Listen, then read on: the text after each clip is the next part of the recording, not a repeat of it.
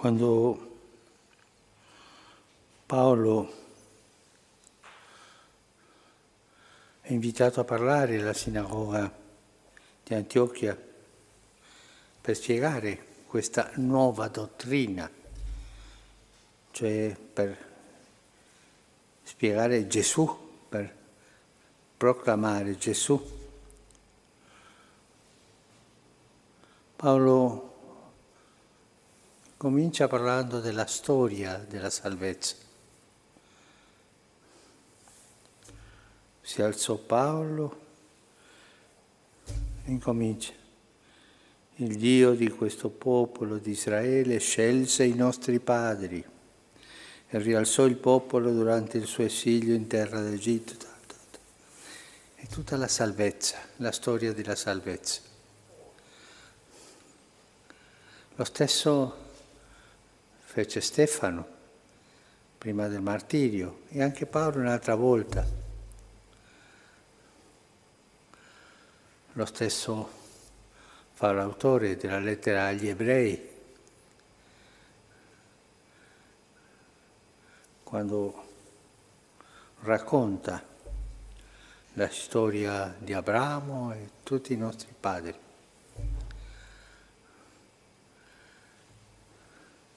Lo stesso abbiamo cantato oggi noi, canterò in eterno l'amore del Signore, farò conoscere con la mia bocca la tua fedeltà. E abbiamo cantato la storia di Davide, ho trovato Davide mio servo.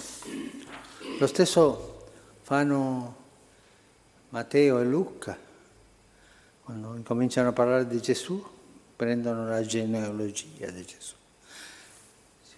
Cosa c'è? Che dietro Gesù c'è una storia, una storia di grazia, una storia di elezione, una storia di promessa.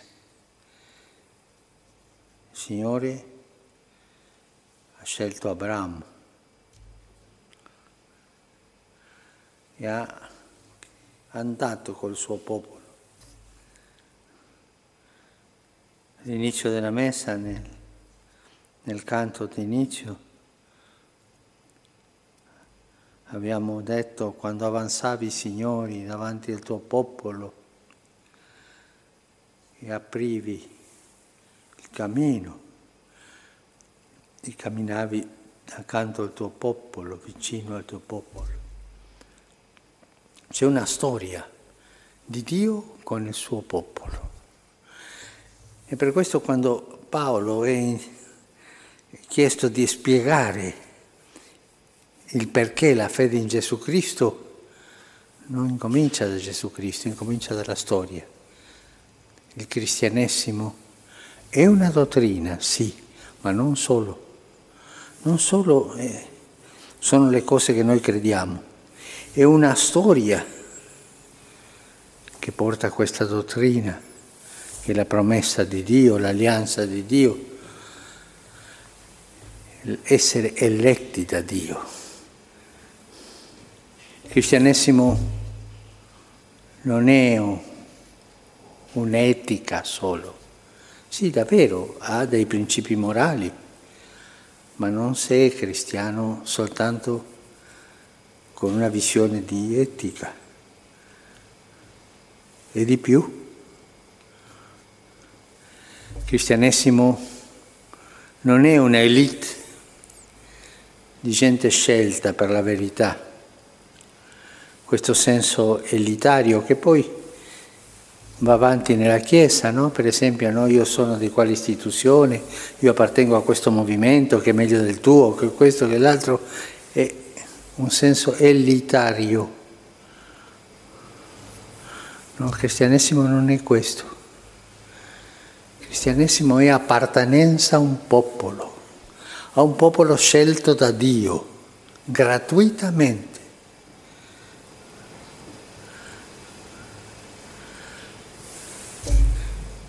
Se noi non abbiamo questa coscienza di appartenenza a un popolo, saremmo cristiani ideologici, con una dottrina piccolina di affermazione di verità, con un'etica, con una morale, sta bene. O con un'elite, sentiamo parte di un gruppo scelto da Dio, i cristiani, gli altri andranno all'inferno, e, o se si salvano è per la misericordia di Dio, ma sono gli scartati, e così via. Se noi non abbiamo una coscienza di appartenenza a un popolo, noi non siamo dei veri cristiani. Per questo Paolo spiega Gesù dall'inizio dall'appartenenza a un popolo. E tante volte, tante volte noi cadiamo in queste parzialità, siano dogmatici, morali o elitarie, no? il, il, senso dell'elite è quello che ci fa tanto male. No? E perdiamo quel senso di appartenenza al santo popolo fedele di Dio.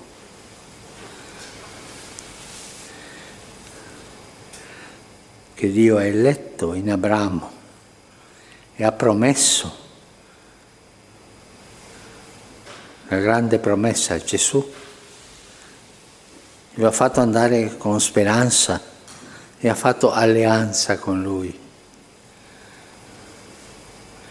coscienza di popolo.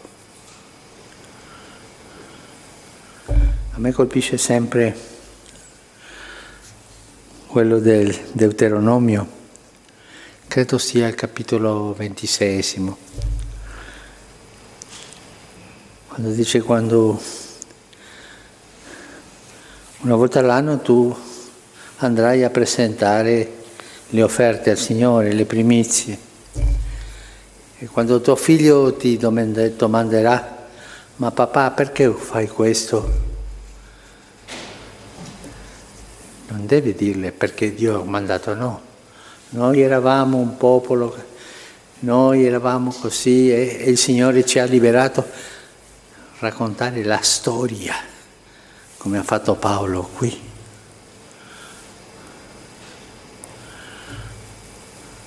trasmettere la storia della nostra salvezza.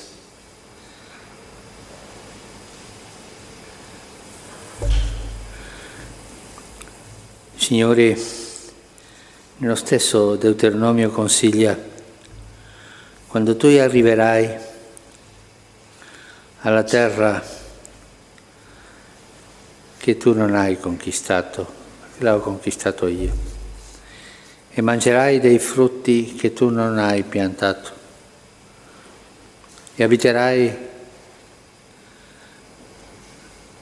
le casse che io, che tu non hai edificato. Nel momento di dare l'offerta recita il famoso credo deuteronomico. Mio padre era un arameo errante, scese in Egitto, stette lì per 400 anni, poi il Signore lo liberò, lo portò avanti. Canta la storia, la memoria del popolo, la memoria di un popolo, di essere popolo. Questa storia di, del popolo di Dio fino ad arrivare a Gesù Cristo sono stati santi peccatori e tanta gente comune, buona, con le virtù e i peccati, ma tutti la famosa folla che seguiva Gesù, che aveva il fiuto di appartenenza a un popolo. Un sedicente cristiano che non abbia questo, fru- questo fiuto non è un vero cristiano. È un po' è particolare, un po' si sente giustificato senza il popolo. Appartenenza a un popolo, avere memoria del popolo di Dio. Questo lo insegna Paolo, Stefano, un'altra volta Paolo, gli Apostoli. Il consiglio dell'autore della lettera agli ebrei, ricordate i vostri antenati, cioè coloro che ci hanno preceduto in questo cammino di salvezza.